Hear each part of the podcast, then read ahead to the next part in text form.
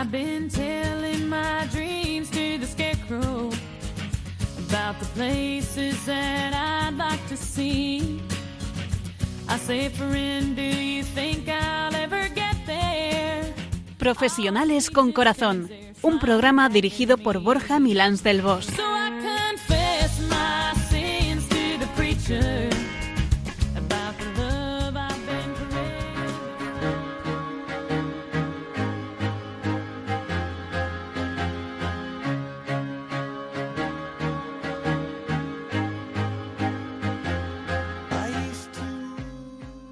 Buenas tardes, nos de Dios, en este viernes cuasi veraniego, en una semana con fuertes tormentas atmosféricas y otras políticas también bastante fuertes. Aquí estamos de nuevo para compartir este rato de la tarde con todos vosotros. Con las ganas de siempre, me acompañan Piluca Pérez y Nacho Pausa, tripulantes de esta nave que pilota María Santísima. ¿Qué tal estáis, chicos? Pues muy bien, Borja, la verdad, recuperando la normalidad a pasitos, poco a poco, y aunque a veces sea un pasito para adelante y un pasito para atrás, como dice la canción. Pero bueno, siempre encantados de poder continuar haciendo este maravilloso programa para todos vosotros. Buenas tardes a todos. Imagino que, bueno, pues ya habréis hecho algunos planes, ahora que vamos avanzando de fases, para reuniros con familia, con amigos, eh, siempre con prudencia o incluso pues para disfrutar de alguna terraza o espacios al aire libre, porque ganas teníamos. Hola a todos por mi parte, amigos, eh, y cómo pasa el tiempo, la verdad. De nuevo con todos vosotros, dos semanas que ya han pasado volando y casi que no nos hemos dado ni cuenta. Confío en que estéis todos muy bien, que estéis con ganas y con el entusiasmo necesario para tirar del carro de esta España nuestra que está llena de magulladuras. Como siempre, aquí estamos nosotros para aportar nuestro pequeño granito de arena, fomentando los valores que hacen que nuestra actividad profesional destaque. Chicos, para el programa de hoy, ¿qué tema vamos a poner encima de la mesa? Pues mira, vamos a hablar de un tema que es fundamental siempre, pero que últimamente brilla por su ausencia, tanto en los ámbitos de empresa, en el ámbito público, en ámbito privado. Y a ver, a ver, ¿de qué tema se trata? Nacho, cuéntanos, ¿de qué te Bueno, pues yo la verdad es la verdad es que con esta pista que nos has dado, Piluca, pues solo me queda confirmaros pues que vamos a hablar de algo importante, en efecto, de la verdad. Así es, y lo vamos a hacer con Amparo Late, que ya está con nosotros. Bienvenida, Amparo. Gracias, muchas gracias.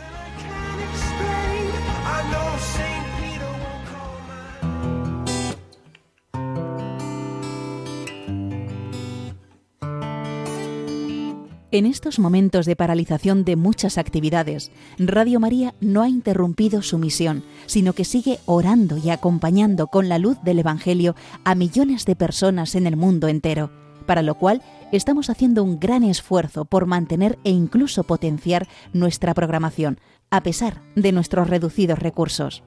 Por ello, os pedimos más que nunca oraciones por el personal y voluntarios de Radio María, para que la Virgen proteja su radio y podamos seguir realizando nuestra labor. Por otro lado, dado que Radio María no tiene más ingresos que los donativos de sus oyentes, a pesar de las dificultades de muchos en estos momentos de crisis, confiamos en que quien tiene más posibilidades supla con una aportación más generosa lo que otros no pueden dar ahora. Así, entre todos, con donativos pequeños o mayores, Radio María podrá seguir avanzando en España y, a ser posible, ayudando también a otras Radio María de países más necesitados. Recuerda que puedes hacer tu donativo sin moverte de casa con una simple llamada al 91 822 8010 o a través de nuestra página web radiomaria.es, donde verás los números de cuenta a los que puedes realizar una transferencia bancaria o a través de pasarela de pago con tarjeta. Además, tenemos ya disponible el método de pago Bizum, que es una manera segura y rápida de realizar una transferencia bancaria a través de la APP de tu banco instalada en el móvil. Para ello, tienes que darte de alta en Bizum, seleccionar la opción de pago con la posibilidad de realizar un envío a una ONG, localizándonos en el buscador como Radio María, o introduciendo nuestro código Bizum 38048. Y si quieres que tu donativo desgrabe, no olvides indicar tus datos personales como tu NIF y código postal, que en el caso de Bizum debes introducir en la casilla concepto. Radio María, una voz de esperanza en el mundo.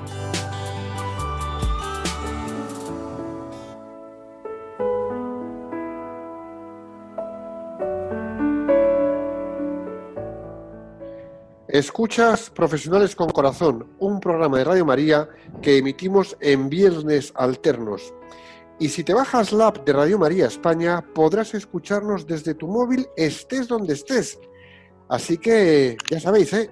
todos a instalar la app en el móvil. Y Luca, ¿vas a dejar que nos apoltronemos o vas a hacernos reflexionar, como todos los programas? Bueno, pues aquí todos a pensar, todos a reflexionar, que si no nos embrutecemos.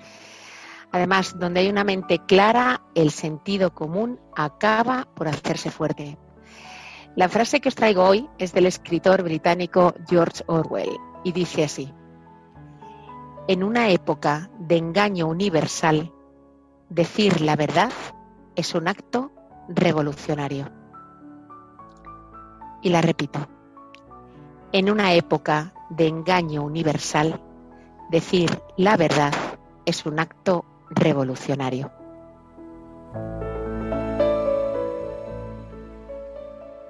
Así es, debemos convertirnos en revolucionarios de la verdad, ser valientes para decirla y para defenderla, en lo más pequeño y en lo más grande. Defender la verdad nada tiene que ver con ser unos kamikazes arremetiendo contra todo, sino más bien en estar comprometidos desde lo más profundo de cada uno en impedir, perseguir y traer a la luz el engaño, la manipulación y los intereses ocultos, sean de quienes sean y vengan de donde vengan. La verdad es sólida porque es sencilla, es entendible, porque tiene sentido por sí sola y es permanente porque ni en el tiempo ni en las distintas y convenidas escalas de valores son capaces de deformarla. Es adalid de la paz y garante del entendimiento.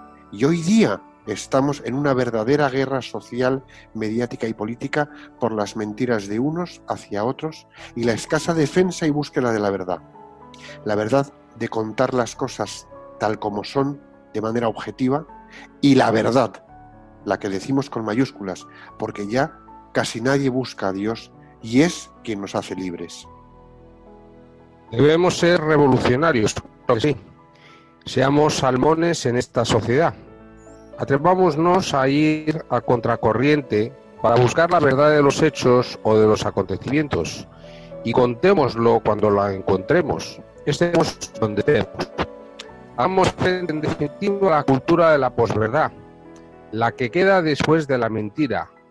Freno e impidamos las medias verdades, que son siempre dañinas y crueles. Y sobre todo pongamos freno siempre a las falsedades enteras, que tienen siempre además fecha de caducidad por la podedumbre que generan.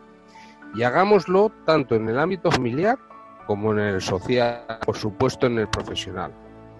Es triste ver que aquellos que defienden la verdad, los que la enarbolan y la lucen con naturalidad y honor, acaban siendo perseguidos por quienes viven en la tiniebla de lo escondido, en la artimaña del oculto y en la opacidad del engaño. Pero esta tristeza se tornará en alegría.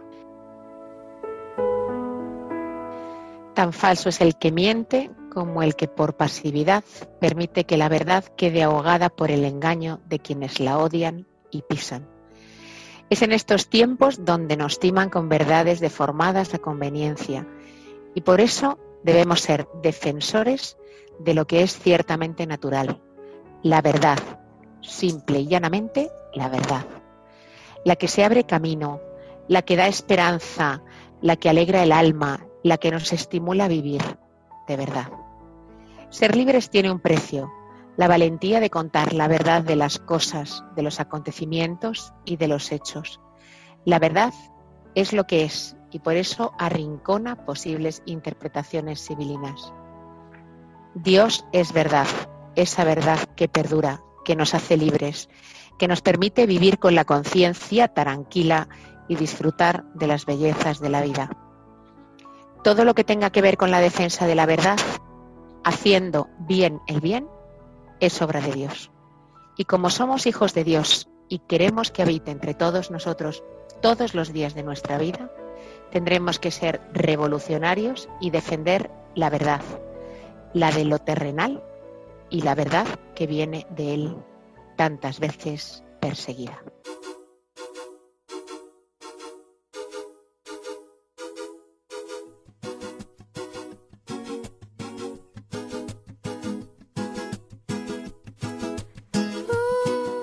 Queda poco para que acabe mayo, mes de María, y este es un mes de campaña de donaciones para sostener el proyecto de Radio María.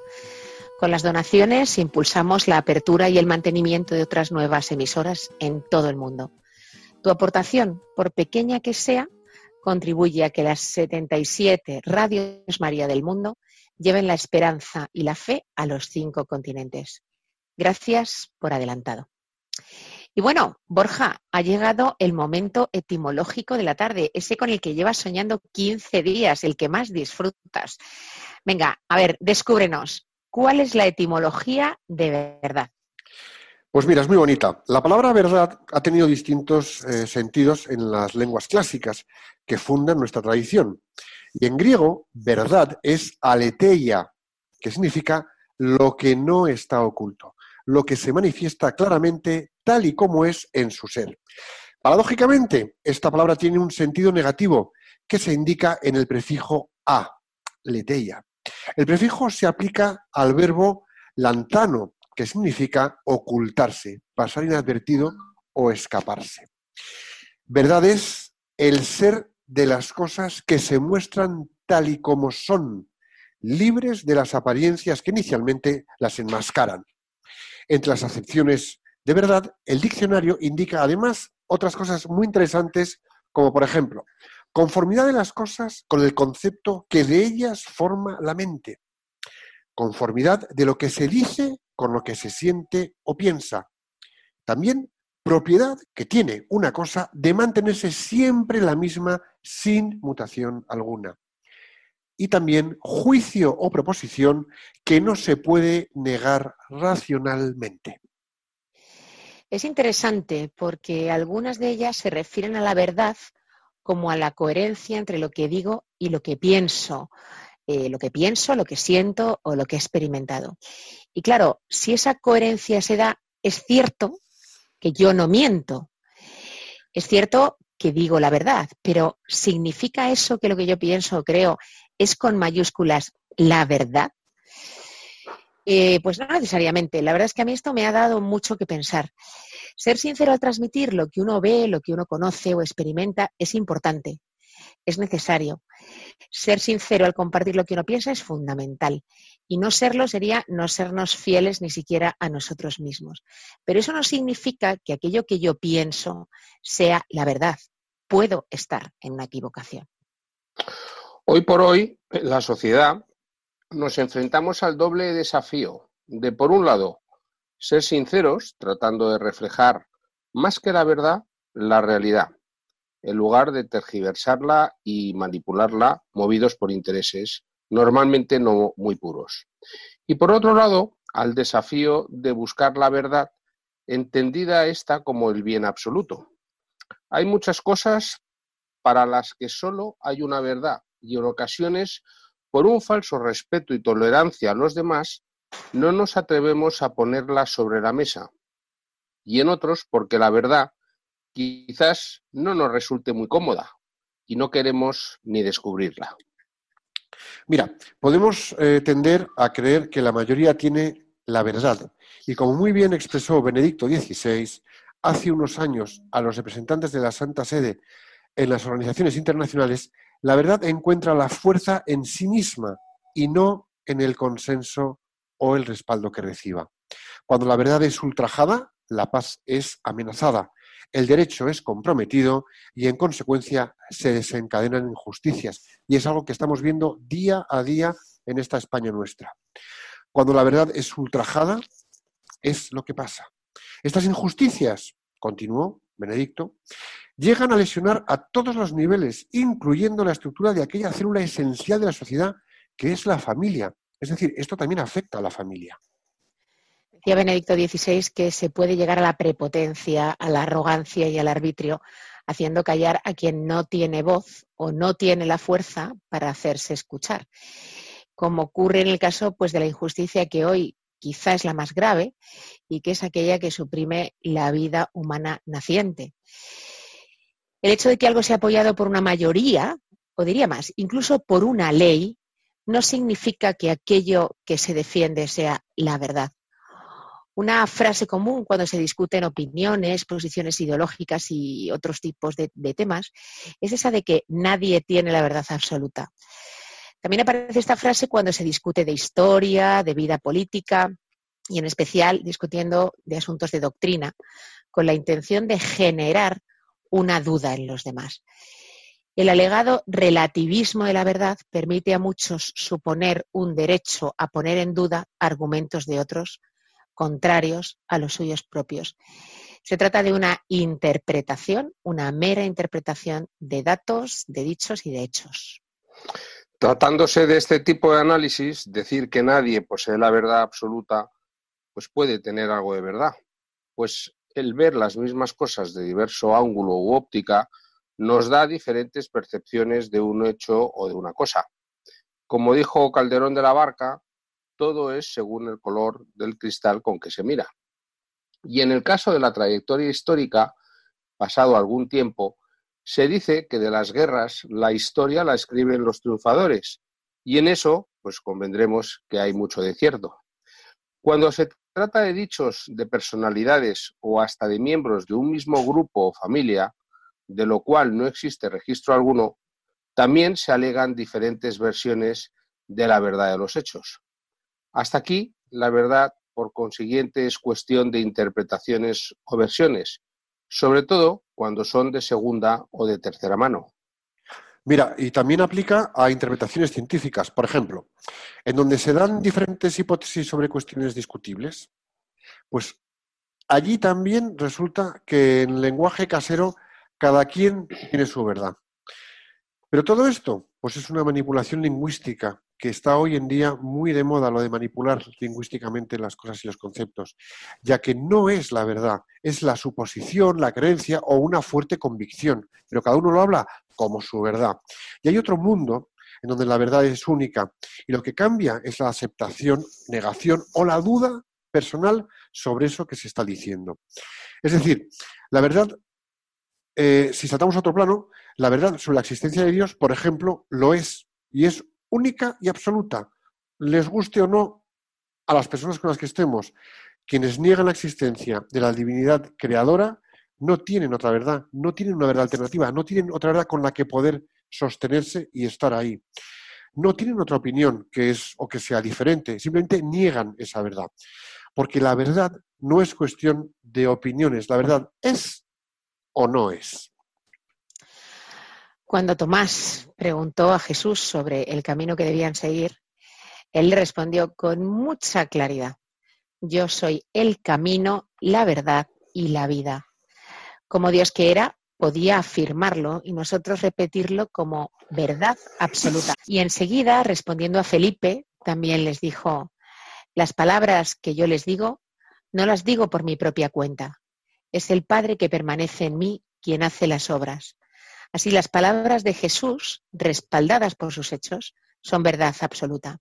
¿Y a dónde nos lleva esto? Pues a que, por ejemplo, en una discusión sobre Dios, sobre el Dios hecho hombre, sobre religión, quienes quieren imponernos el supuesto derecho a la duda, pues eh, nos debe resultar inadmisible que nos digan que como ellos, la contraparte tiene otra versión eh, y que debemos aceptar que nadie tiene la verdad absoluta. Eh, que nos hagan creer que nuestra doctrina es relativa tanto como la suya. Pero no, mm, no, Piluca. Los cristianos y nuestra iglesia en materia de fe sí tenemos la verdad absoluta y nunca debemos siquiera, aun por presunta cortesía, permitir o permitirnos que se diga que no la tenemos. o que probablemente no se tiene, que hay verdades alternas, aunque esto pueda parecer un poco dogmático. Podremos admitir en otros planos que podríamos equivocarnos por falta de datos, digamos que algún hecho histórico o científico puede tener diferentes interpretaciones, como cuando decimos qué es lo que realmente pasó o sucede. Pero cuidado con el uso del lenguaje.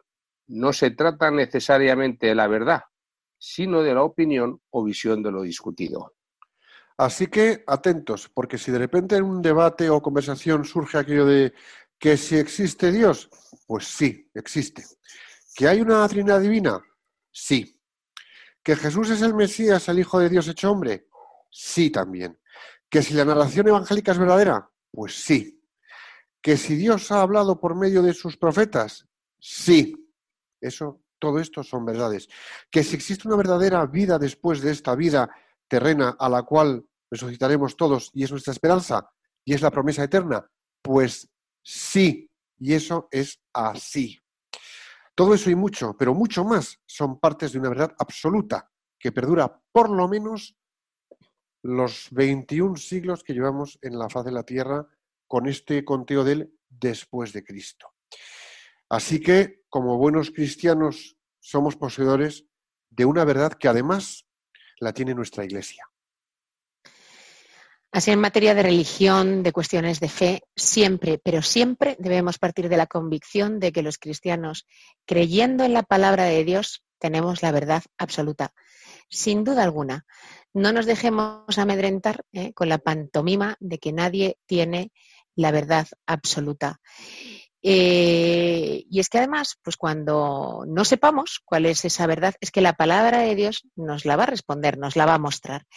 Así que si existe la verdad, y existe, pues es, nuestra ¿eh? y tenemos que defenderla sin aceptar las dudas que quieran imponernos sobre ella. Volvamos sobre el dicho de Jesús ante sus discípulos, y es que Él, además de ser camino y vida, es la verdad y lo es absoluta. El Papa Francisco, por su parte, ha hecho reflexiones muy interesantes sobre la dimensión luminosa desde la fe y la conexión entre la fe y la verdad. La fe nace cuando recibimos el gran amor de Dios y éste nos transforma interiormente y nos da ojos nuevos para ver la realidad. Y de aquí se derivan importantísimas consecuencias. Parece que hoy la verdad queda reducida a la autenticidad subjetiva de cada persona, que es válida solo para la vida de cada uno. Nos da como miedo reconocer la existencia de una verdad común porque la identificamos con la imposición intransigente de los totalitarismos. Y sin embargo, si es la verdad del amor, y ya sabemos quién ha amado y ama más, si es la verdad que se desvela en el encuentro personal con Dios y con los otros, busca realmente el bien común y por tanto, lejos de hacernos intolerantes, nos pone en camino y hace posible el testimonio y el diálogo. Y si yo soy creyente y por tanto parte de una iglesia en camino y misionera, tengo que anunciar el Evangelio en el mundo actual, tengo que anunciar la verdad de verdad. Jesús, ¿qué nos dice? Pues mira, Jesús nos dice yo soy el camino, la verdad y la vida. Y como explicó eh, San Juan Pablo II en una de sus catequesis, y según indica el Evangelio de San Juan, Jesús es el camino porque ninguno va al Padre sino por medio de él. Esto es la verdad del camino. Pero más aún, quien lo ve a él, ve al Padre. ¿No creéis que yo estoy en el Padre y el Padre está en mí? Esto lo preguntaba Jesús. Es bastante fácil, la verdad, darse cuenta de que en ese contexto el proclamarse verdad y vida equivale a referirse a sí mismo atributos propios del ser divino, ser verdad, ser vida. Al día siguiente Jesús dirá a Pilatos, yo para esto he nacido y para esto he venido al mundo, para dar testimonio de la verdad. El testimonio de la verdad puede darlo el hombre, pero ser la verdad es un atributo exclusivamente divino. Así que en esa divinidad es donde hay que buscar la verdad. Cuando Jesús, en cuanto verdadero hombre, da testimonio de la verdad, tal testimonio tiene su fuente en el hecho de que Él mismo es la verdad en la subsistente verdad de Dios. Yo soy la verdad. Por eso, Él puede decir también que es la luz del mundo, y así quien lo sigue no anda nunca en tinieblas, sino que siempre tendrá luz de vida. Juan 8:12. Cristo nos regala la verdad y por eso tenemos que leer e interpretar la realidad con los ojos de Cristo, porque no hay otro modo de discernir cuál es la verdad. Y desde la certeza de estar en la verdad de Cristo, nadie podrá manipularnos. La verdad nos hace libres. Y sabemos que a veces la verdad incomoda porque es el espejo que nos muestra lo que hay en nuestro interior. A veces no queremos ver la fealdad que hay en nosotros y en lugar de intentar limpiar nuestro interior y limpiar nuestra vida, huimos de la verdad, pero eso no es vivir en la luz. Así que tenemos que buscar la verdad y encontrarla en Cristo. Y justo hoy, dos días antes de Pentecostés, qué buen momento para pedir al Espíritu Santo que nos traiga la verdad plena y que abra nuestro corazón para que la recibamos, para dejarnos conducir por Él. A veces queremos prescindir de Él, a veces queremos prescindir de Dios y conocer todo con nuestra propia inteligencia. Pero ¿cómo vamos a encontrar ni un atisbo de verdad lejos de Dios? No es por ser cristianos que somos más listos, no perdamos nuestra humildad, es que vemos las cosas a los ojos de Dios y es que eh, tratamos de vivir con Él y mirar las cosas como Él las ve. Pidámosle a Dios que nos dé el conocimiento de la verdad para no dudar y caminar siempre en ella.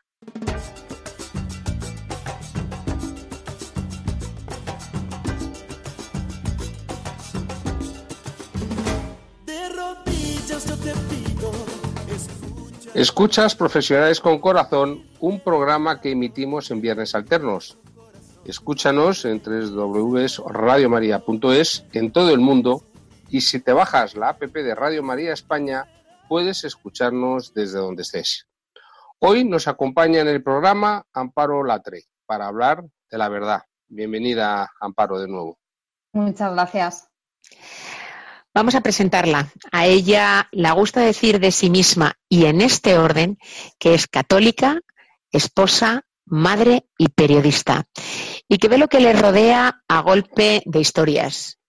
Siempre se ha dedicado a la información religiosa desde el Obispado de Salamanca, donde empezó a trabajar, y luego en la COPE, donde estuvo 15 años en información religiosa. Y desde el pasado mes de marzo está en la Dirección de Comunicación de la Orden de San Agustín en la provincia de España y Portugal. Amparo, una sola pregunta, te la decimos a bocajarro y ahora preparada, listos ya. ¿Qué es para ti la verdad?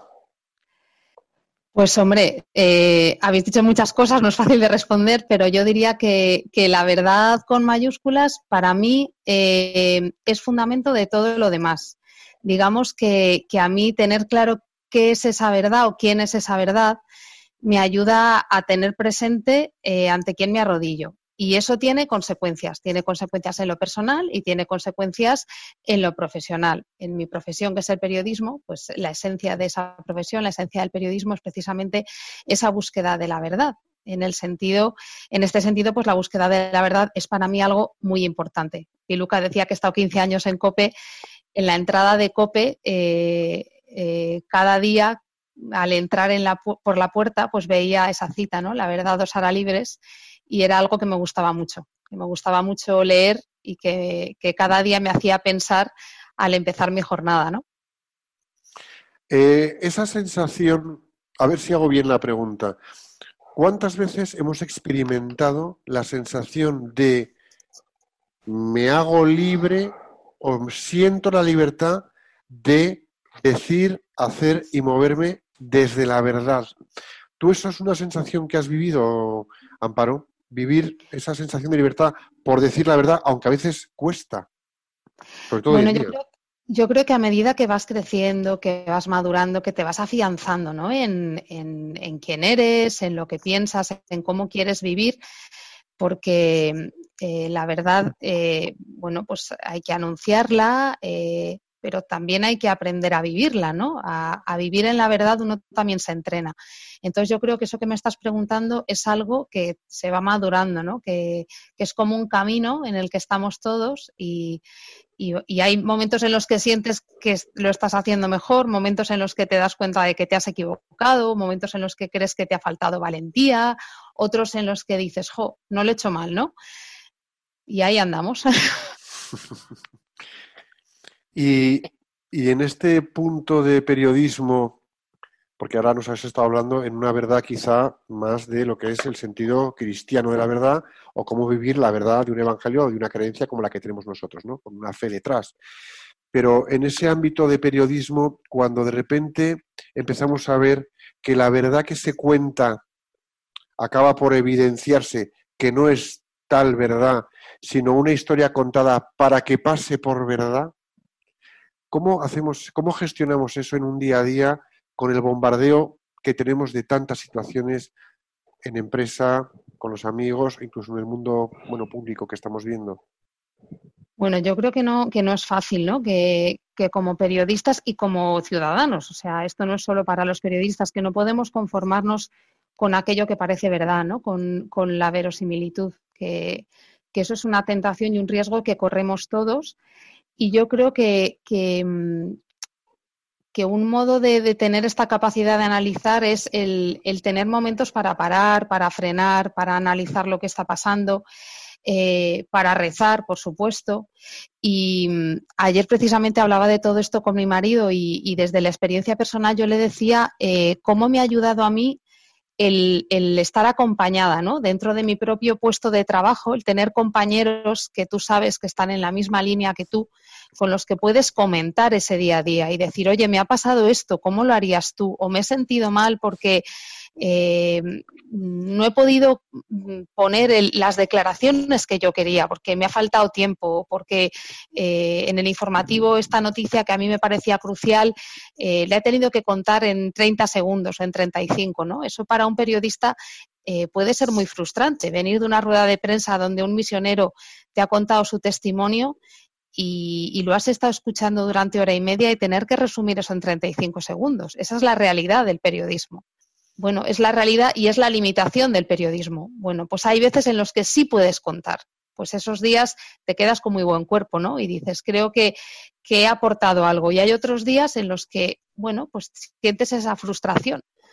Entonces, bueno, yo creo que, que, en esta búsqueda de la verdad y en esta defensa de la verdad, en el contexto del día a día de un trabajo, de una profesión, el sentirte acompañado, el hacer comunidad con otros compañeros, me parece que es fundamental.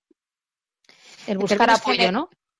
Y en términos generales, Amparo, en el mundo de la información, en el mundo de la comunicación, eh, aparte de esta limitación ¿no? que tú, a la que tú te referías ahora, ¿no? que es el tiempo que tienes para en un momento dado dar una noticia o contar algo, ¿no?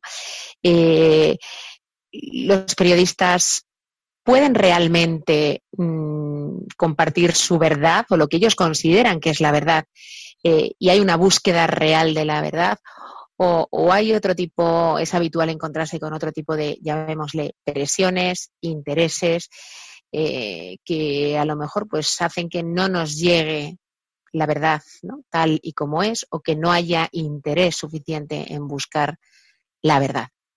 Hombre, presiones e intereses, por supuesto que, que los hay. O sea, mm, sí, por supuesto que sí. Ahí está. Y eso, por supuesto. Y luego, eh, aquí pasa como en todo, pues te encuentras con profesionales más comprometidos con determinados, eh, más comprometidos con la verdad y profesionales eh, pues más pasotas o que tienen menos altura, pero eso como pasa en cualquier profesión, en la medicina, en la docencia.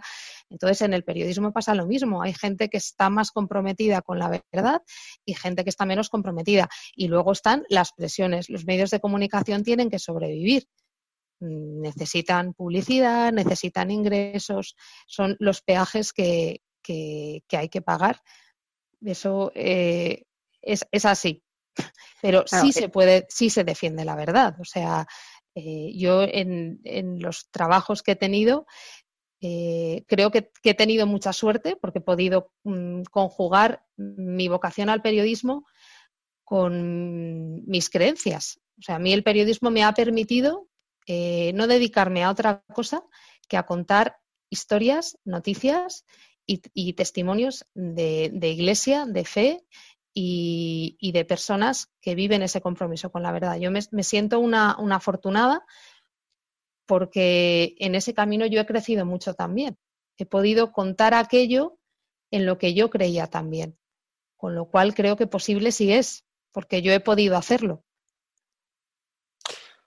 Eh, a ver, y ahora se me dispara quizá otra dimensión o otro plano, otra esfera en el que a veces nos cuesta defender la verdad. Y no ya es tanto la verdad de Dios, que bueno, pues hay quien pueda escuchar el programa que no tiene a lo mejor el nivel de creencia que tenemos nosotros, no tiene la fe que tenemos nosotros, pero sí pueden ser a lo mejor personas que son testigos o están delante ante situaciones en las que pues, se dan cuenta de que algo no funciona o de que algo funciona mal o de que está funcionando raramente y se cuestionan decir la verdad de lo que está sucediendo para traerlo a la luz y solucionar un tema.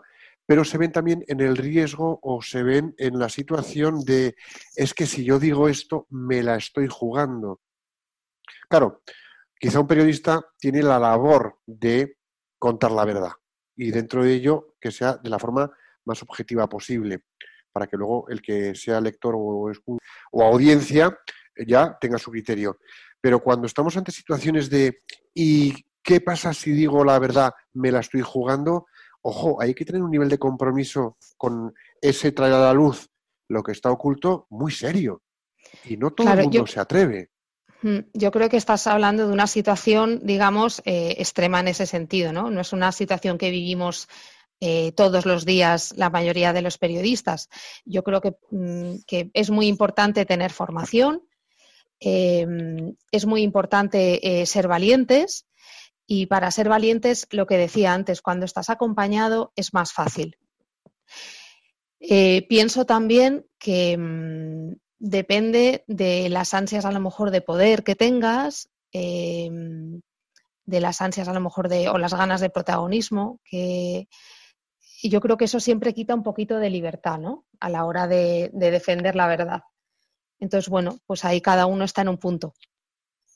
Yo en alguna ocasión he escuchado que el día del juicio de cada uno, Dios va a ser especialmente exigente con los sacerdotes, con los políticos y con los periodistas porque son eh, tres de mí. perfiles de personas que efectivamente tienen una capacidad de influir, tienen una capacidad de impactar, una capacidad de generar conciencia o de formar conciencias eh, muy grande. Entonces, ya no es solamente, o sea, tienen, van, a, van a hacer que muchos otros sigan por el buen camino o no lo sigan. Entonces, eh, yo me pregunto, ¿Tienen los periodistas en general, yo sé que tú lo tienes, Amparo, pero tienen los periodistas en general esa conciencia de su capacidad de confundir a las personas o de realmente ayudarlas y llevarlas por un camino del bien y de la verdad?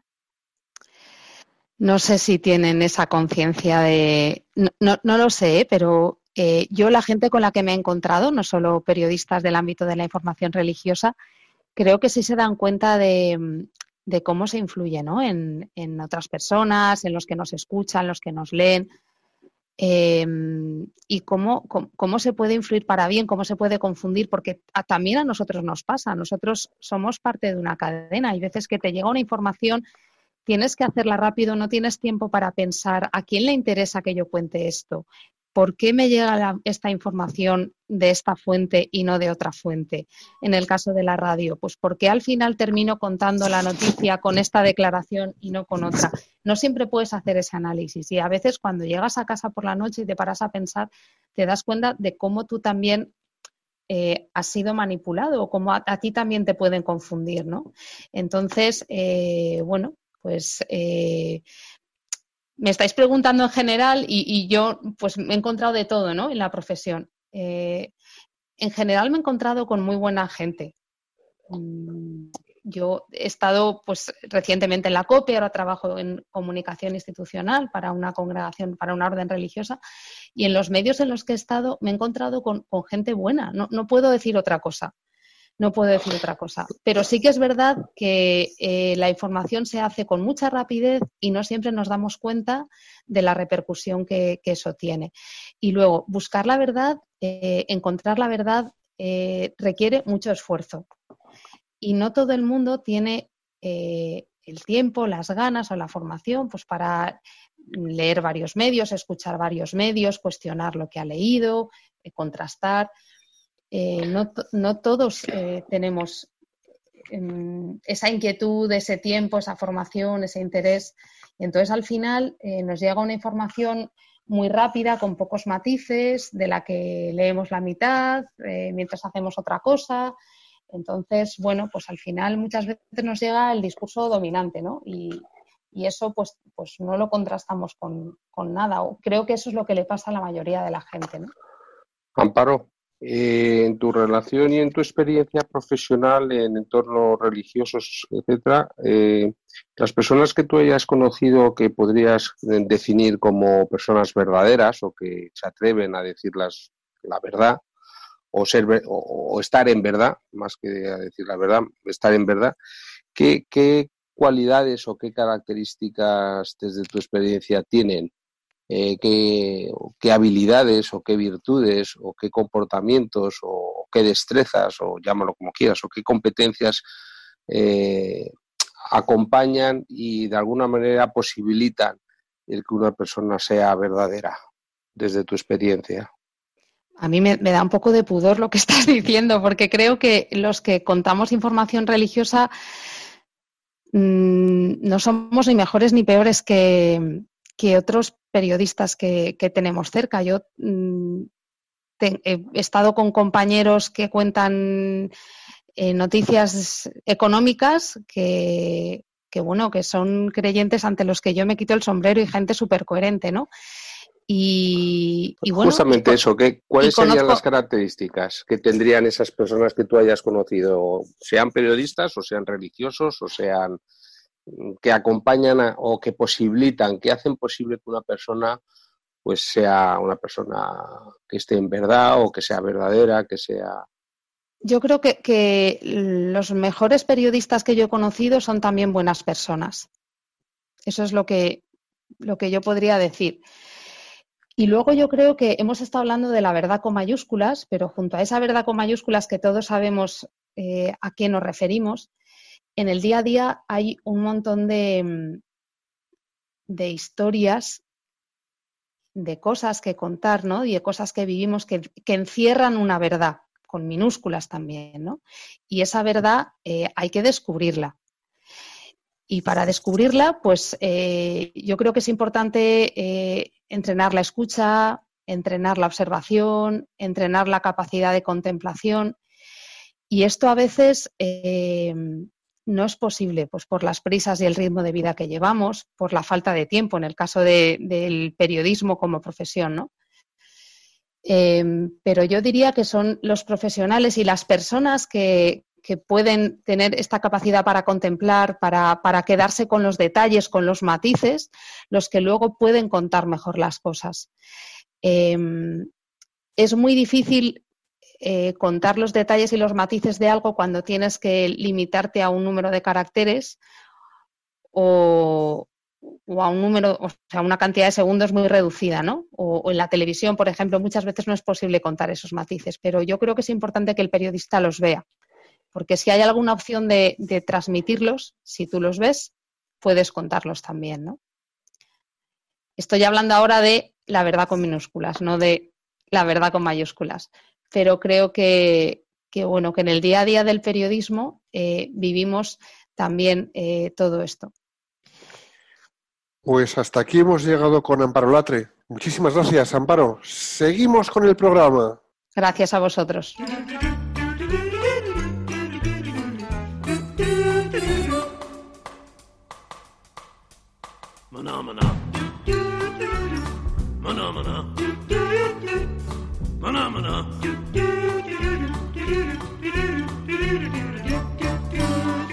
Pues ya hemos pulverizado el tiempo del programa. Solo nos queda abordar el plan de acción.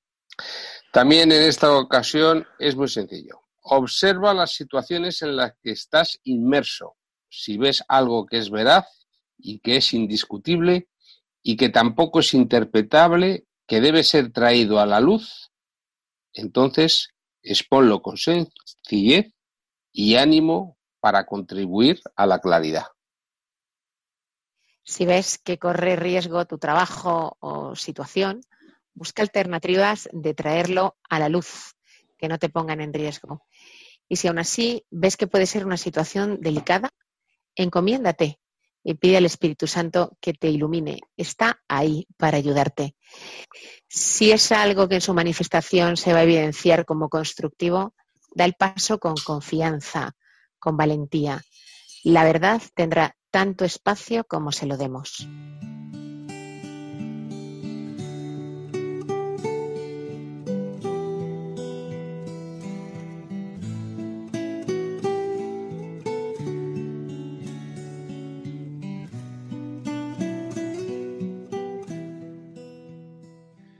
Pues como siempre, chicos, vamos a hacer la oración del plan de acción. Señor, te pedimos que todas las personas que nos están escuchando reciban tu inspiración para que sepan llevar la verdad por bandera en sus vidas y que reciban tu gracia para que así puedan contribuir a su propio crecimiento y al bien de los demás. Jesús, Jesús, en, en ti ti confiamos. confiamos.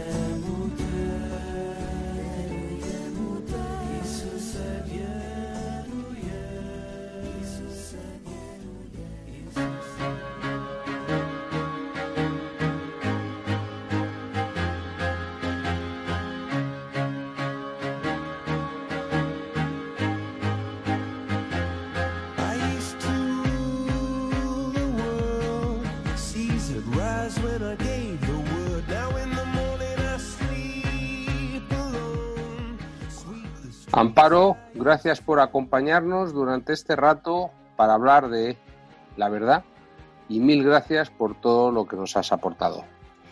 Muchísimas gracias, Amparo. Gracias. Un placer tenerte con nosotros. Aquí tienes tu casa y bueno, pues eh, te esperamos otra vez en el futuro. Amparo, gracias por compartirnos tu perspectiva, por compartirnos eh, esa mirada de periodista que nos has traído y por venir hasta los micrófonos de Radio María. Es un lujo escucharte. Y como siempre digo, queridos amigos que estáis con nosotros programa a programa, el Sagrado Corazón de Jesús le dijo a Santa Maravillas de Jesús, España se salvará por la oración. Dicho esto, volvemos de nuevo el próximo 12 de junio de 5 a 6 de la tarde, aquí en Radio María. Hasta entonces, rezad a la Inmaculada Concepción y Santiago Apóstol para que nuestra tierra de María sea siempre patria de todos los españoles. Que Dios os bendiga y la Virgen, Que la Virgen os proteja. os proteja.